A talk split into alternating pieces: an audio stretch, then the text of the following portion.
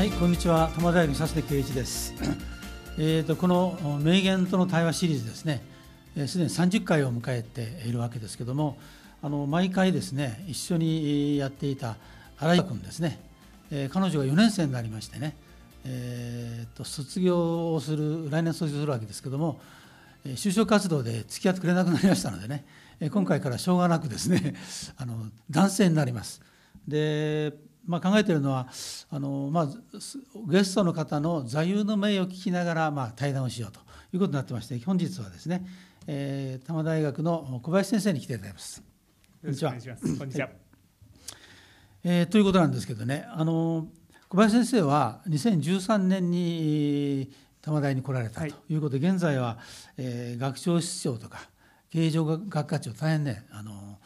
重責をねもうすでに担われているわけですけども私の印象だとね非常にあの、まあ、あの気負いなくね淡々と難しい仕事をまあこなしているということで、まあ、実績もかなり上げられてるなというので感心しているわけなんですけどもまず最初ですね、えー大学来るまでのことを簡単にちょっとお話しできますか？えっと私は大学に来る前はずっとビジネスマンでして、うん。もともとあのコンピュータ会社のシステムズエンジニアでキャリアを積んだ IBM でしたね。はい、はい。IBM の SE を11年勤めておりまして、うん。でその後一度あのビジネススクールに行きましてそこから少しキャリアを変えようということで、えー、e アクセスという通信会社に、えっと創業メンバーとして加わりました。で e アクセスは通信会社でコンピューターと近いといえば近いんですけれども少し違うと。で会社の中で、えー組織づくりだとかあうん。と人事だとか、そういうようなほあのことを中心にやってまいりました。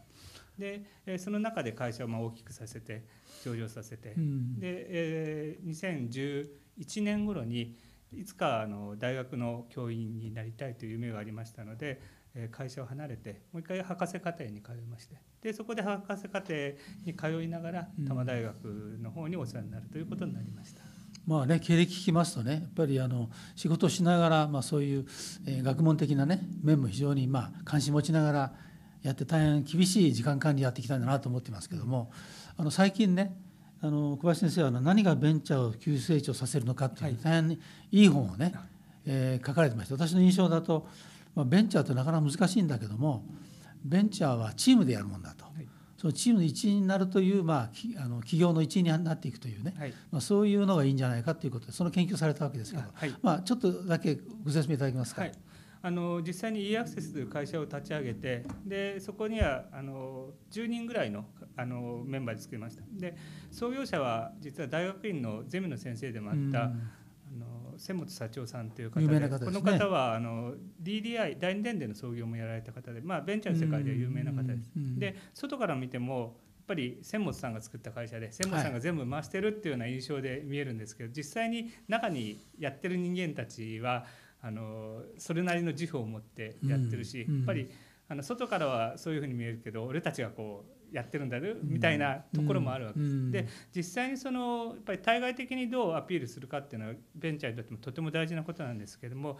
ぱりあのいろんなことがベンチャーっていうのは整ってなくて、はい。作っていかなきゃいけないのでそうするとやっぱりその現場でこうたくさんの人たちが汗を流しながら本当にこう作っていく。そこが大変なんです。うん。でそこは一人ではやっぱりできなくて何人もの人間がチームを組んできちっとこうやっていくということがとても大切だと思ってます。なるほどね、えーということでね今日はあのえー座右の銘座右の銘をね一つお願いをしたということで、はいちょっと見せていただけますか、はいこれです。えー精一杯やってもダメなら仕方がないはい。ということなんですけどもこれあの私が見るとねあの仕方がないと言ってるような感じがするんですけど それは違いますか？あのそういうふうに結構これを言うとあの、まあ、うん。名言と対との対話で名言と言われるとちょっとあれなんですけども、うん。ただあの仕方ないというふうなところがこうネガティブに聞こえるかもしれないんですけどもあの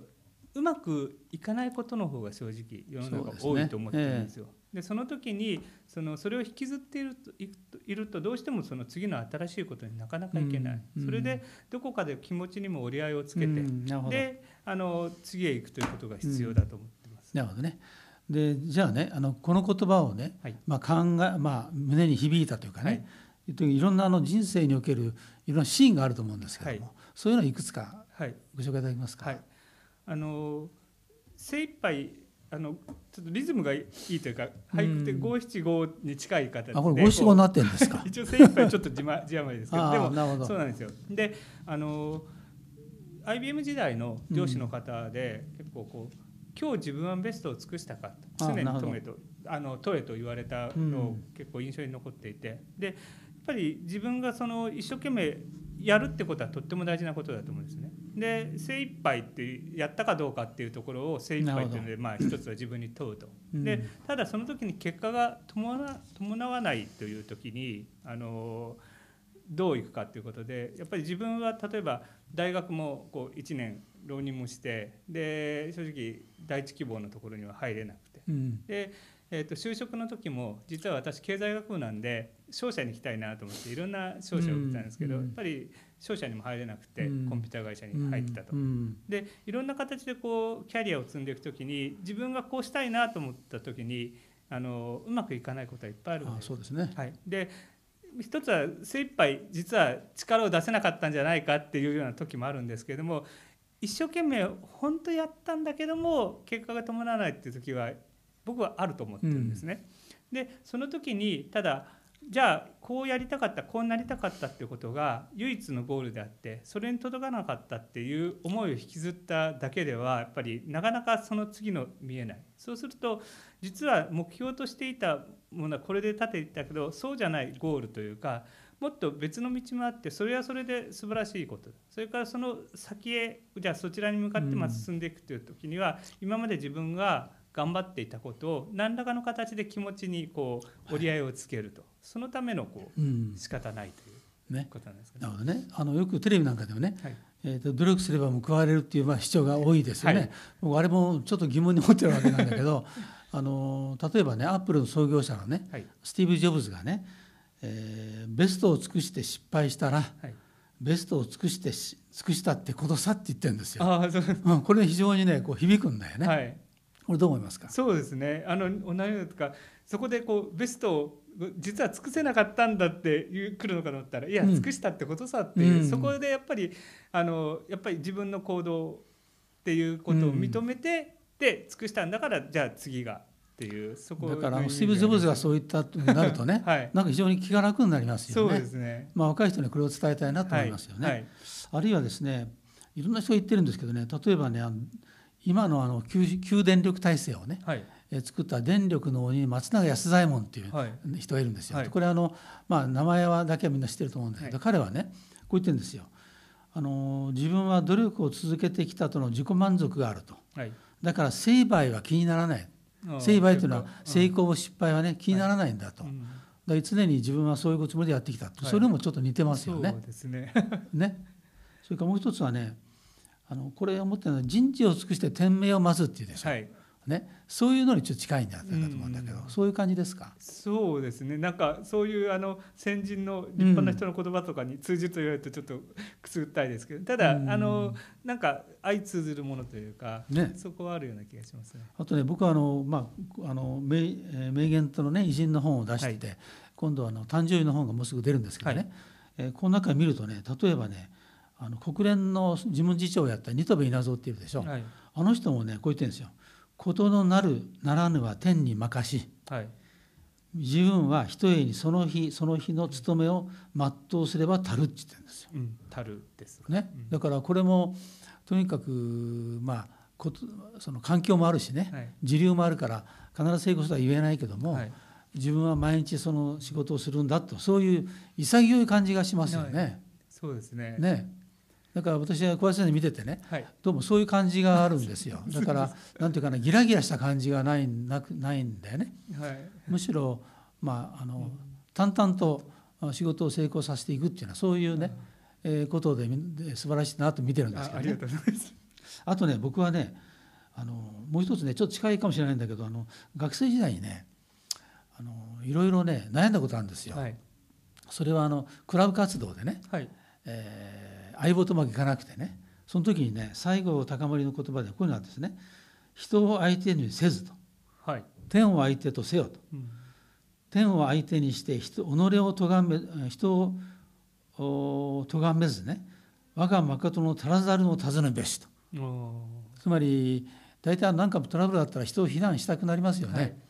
大学でもそうですよね、はい。結構あいつが悪いというふうになるわけだけども その時自分の方の足らないことがなかったのかっていうことをね、彼は言ってんですよ、はいはい。だからあの人ってやっぱ相当偉い人だなと思いますね。そういうのはどうですか？咎めたくなりませんか？そうなんですけどただあの自分の専門今専門している組織論なんかでも、うん。ワイナーっていう人の貴族理論っていうのがあって、うん。何かあった時にその因果とか結果をどこに求めるかで、はいはい。内部貴族外部貴族ってそのうん自分の中に求めるかそれとも外に求めるか、まあ、あとうん。不安定安定っていうのはあるんですけども、うん。ただ外にでなく外に原因っていうかそのけあの、はい。原因を求めている限り自分が成長しないと、うん。自分の中に何かやっぱり足りなかったものとかその原因があるんじゃないかっていう人間の方が成長するっていうのがあるんですね。だからやっぱりその自分をそういうふうに問うっていうのはとてもあの自分の方に理由原因っていうか、ね、そこを求めるっていうのはそのその先に行くっていうか成長するためにも必要なことじゃないかそういうね心がけっていうかね心構えとかね、はい。でそういったものをちゃんと教えないといけないなと思うんですけど、あの大学の授業の中でそういう授業はあるんですか？どうなんですか？あの組織論ではその理論とか、あとうん。私は今ビジネス入門という1年生に入った時の学級を持ってます。そこの中ではあのいろんな人の、まあ、志だとかそのうん。言葉だとか、うんそういうところを紹介してるんでそういう中では、まあスティーブ・ジョブズもしかりですけど、いろんな人がこうどういう気持ちでこう物事に向かっていったっていうのをこう大学の中では紹介するようにしてます。なるほどね、はいまあ、そういうものをいろんな先生がねはい、各講義の中でいろいろやっぱり教えてほしいですね。そうですね。でこれと組織論だけじゃなくてやっぱり講義の中でそういう話をねみんながするようになったらいいんじゃないかなと思うんですよね。はい、そうですね。あのまあ、テクニックとかね、はい知識とかで、まあ、ものはなりませんしねはい。やっぱり見てると多摩大学,、うん大学らしいそういう、そうですね。分かりました。であとですねあのまあ学者になって、はい。えー今からずっとライフワークをやっていくはずなんですけども、はい。これはあ自分のライフワークとはどういうふうに思っていますか？どんなテーマでうん。やるんでしょうか、あの私自身は、うん。そのどちらかというと自分が強くこれをやりたいというところは弱くて、うん例えば周りから求められることに応えることだとかその時点で世の中で必要とされてもしくは自分の周囲が必要としていることをにこう力を尽くしたいっていう気持ちがあります。うんあのマズローの欲求階層説というのがあってあれは自分のこう欲求があの生理的欲求から始まってうんこうだんだん上位の欲求で満たされていって一般的には自己実現の欲求っていうのが一番上でその自分がなりたい自分になりたいというのでただその欲求階層説はやっぱりあれ自分の話なんですよ。でマズローも晩年に実はその上があるんだと。でそこに自己超越欲求つまり自分がどうなりたいじゃなくてうん。自分を超えて自分を取り巻くコミュニティとか周りの全てのために尽くしたい。それを良くしたいっていう欲求があるんだと。うん。でそそれが出た時にじゃあその自分に何がっていうんではなくって周りから求められることだとかそれを他律的に見えるかもしれないけども周囲のために世の中のためだとか周囲のためにこう力を尽くすっていうのは素晴らしいことだと思ってるんで私自身はそういうことにこの後こういろいろ尽くしていきたいなもと。もとねマズローのあれ僕よ見た時にねはい。またその通りだけど僕もそういう感じしてたんですよね。社会性の部分が入ってないですあまりね、上の方で。はい。でマズローはそれを発表してるんですか？えー晩年に、うん。あの有名なあの本があってその後えに晩年にやっぱり別の本書いてるんです。その中ではそういうことを言ってるんあです。そうですか、はい。そこはあんまり言われないままそうですね。あみんな使ってますよね。はい。なるほど。さてそれでねあの小林先生は50歳をちょっと超えたぐらいだとはい。いうことなんですけど、あの実に100年時代ですよね、はい。あと50年ありますからどうします、い。やまあ体を元気にして、うんうん。でまあ多摩大学には野田和夫先生という、あの90を超えても元気な先生とかいらっしゃいます、ええ。あののでそういう先生を見習いながら、うんやっぱりあのし社会的にもいろいろ元気にこう行動したいあの老け込みたくはないというので、うん。100歳でも何歳でも行きたいと思います。そうですね、はい。でその時にね僕の印象ではね、まあ、金とかね、はい。えー体とかねそういうものは一応ねあのなんとか、まあ、維持できるはずなんですけどね、はい。あの心の問題ありますよね。はい。100歳を超えて、えー、行くっていうのは大変なことですから、はい。なんかそういう集中するためのね、はい。何か心がけがないととてもやれないと思うんですよね。うん。そのあたりはどう思いますそうですね。あのその自己超越欲求的なところっていうと、やっぱりコミュニティに対してどう尽くせるかというところで、結局コミュニティっていうのは社会とか人との関係ですので、やっぱり自分がじゃなくてどういう周囲とかどういう環境とかどういう周囲を自分のあの世界として築くかと、そこになってくると思うんですね。あの江藤淳が言ってたんだけどねあの裁判に言ってたんですけどね自分のことをよくよく理解できる小さなね、はい、仲間がいて、はい、その中でずっと暮らしてあの生涯を終えたいものだっていうんですよ。はい、でそれなんかもそうだなと思いますね。あれほど有名な人もそういうことらしいんですね。すねだからまあ友人とかね、家族というものが非常に大事になってくるんじゃないかなと思うんですけどね。で、ね、さてそれでね、はい、えー、精一杯やめやってダメなら仕方がないとい。うことなんですけども、えー、っとまあ、この大学でもね、はい、今あの小林先生が中心になっているテーマがありますよね、はい、あれちょっと話していただけますか。あの多摩大学は、うん、えー、昨年度あの私立大学の研究ブランディングという授業で採択を受けました。うん、で採択を受けたのはあのジェロントロジーと、まあ、多摩大学では高齢化の社会工学というふうに呼んでますけれども特にこの多摩地域はあの元気な高齢者の方いらっしゃるんですけどその方々はあのベッドタウンとして育たれたので、うん、あのリタイアしてからそういうあの地域にあまりコミュニティがない。ただあの体は元気でいる活動的だってでそういう素晴らしい方々をこう生かしてこうニュータウンがなんか寂れてるとか廃れてるとか地域コミュニティがないとか言われますけど、うん、そういう方々を